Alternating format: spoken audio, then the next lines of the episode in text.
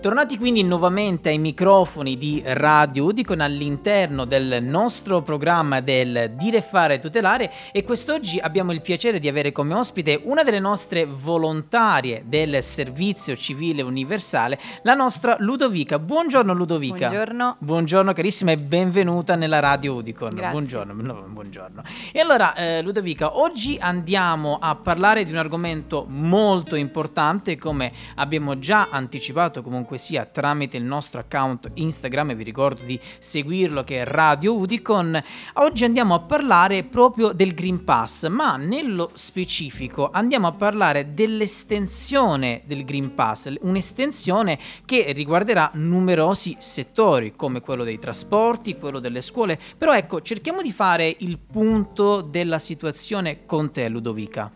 Sì, esatto. Allora, dal primo settembre il Green Pass sarà obbligatorio, come hai detto, ne- ai trasporti, nelle scuole e alle università, secondo il decreto che è uscito il 6 agosto nel- del 2021 Sì, di quest'anno. Esatto. E vediamo che i trasporti presi in causa sono i treni, eh, dove l'obbligo del Green Pass eh, è esteso diciamo, dagli intercity a tutte le frecce e anche all'alta velocità, però non è obbligatoria ancora per i treni regionali.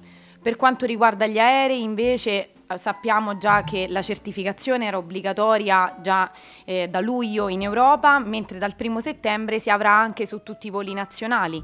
Negli autobus sarà obbligatoria invece per un servizio svolto in maniera continuativa e periodica, che quindi diciamo per tratte un po' più lunghe. Certo. E per le navi invece abbiamo navi, traghetti, aliscafi, meno che lo stretto di Messina. In questo caso non servirà esibire la certificazione verde. Ottimo. E poi per le scuole e per le università vediamo che è obbligatorio a tutto diciamo, il personale, tranne per le scuole che eh, per gli studenti ancora non c'è l'obbligo di mostrarlo. Ok, perfetto. Restano sempre poi eh, gli esenti, eh, che sono quelle persone che magari per comprovate e certificate ragioni mediche non possono vaccinarsi e i bambini sotto i 12 anni. Ok, perfetto. Quindi allora facciamo un recap di tutto quello che ha detto la nostra fantastica Ludo- Ludovica, che sei stata bravissima proprio. Al tuo debutto in radio ti ho dato subito un argomento molto leggero, diciamo, eh?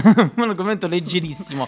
Allora quindi la validità del certificato verde sarà estesa, come ha detto la nostra Ludovica, ai treni di lunga percorrenza, anche agli aerei, anche agli autobus, alle navi, alle scuole e anche all'università. Sono esenti però quelle, i treni regionali, come mi hai detto Sì. poc'anzi, sono, sono anche esenti quelli che per comprovate certificazioni non possono vaccinarsi, quindi non possono esibire il Esatto. certificato verde. E anche mi dicevi per quanto riguarda i nostri amici del eh, Meridione nello stretto di Messina, giusto? Lì non sarà nemmeno obbligatorio l'esibizione del certificato verde. Ovviamente rimarranno in vigore da tutte le altre le parti come è attualmente in vigore, quindi per concerti, per musei, Certo. all'interno degli ospedali, insomma, da qualsiasi all'interno dei luoghi pubblici, insomma.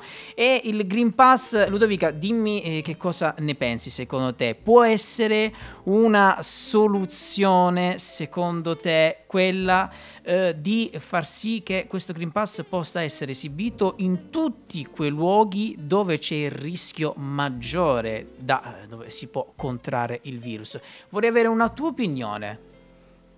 Beh sì, diciamo che eh, esibire il Green Pass è anche un'acquisizione di sicurezza per tutte le Ecco. persone che quindi andando ovviamente prendendo i mezzi di trasporto in questo caso, andando nelle scuole o comunque anche per visitare dei luoghi magari si sentono maggiormente protetti Ecco. sapendo che anche le altre persone sono eh, Sono- vaccinate, sono vaccinate, certo. anche, loro, anche loro stesse. sì. Quindi è una sorta quasi di sicurezza comunque sia, anche magari per le palestre, no? Io so che Certo. adesso anche nelle palestre sarà obbligatorio esibire Sì. il Green Pass. Ecco, magari quando andremo in palestra ci potremmo sentire un po' più tranquilli, possiamo dirlo Esatto, secondo sì. te?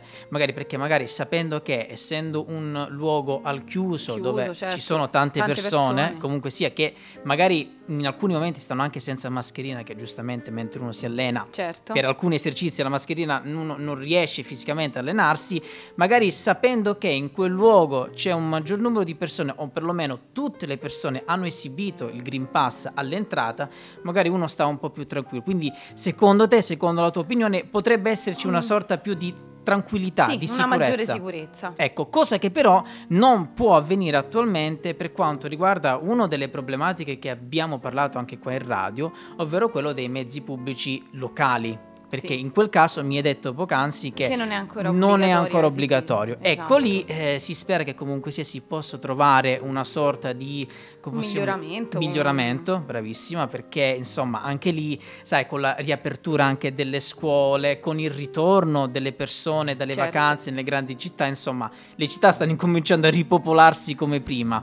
Quindi insomma, E anche i mezzi pubblici in inverno saranno Ecco, abbastanza popolati. abbastan- ecco, ecco, bravissima, bravissima per questo. Speriamo che ci possa essere anche una soluzione per questo. E allora io ti ringrazio Ludovica per essere Grazie stata qui in. Radio Udicon, grazie tante e noi quindi proseguiamo la nostra programmazione sempre e solo qui su Radio Udicon.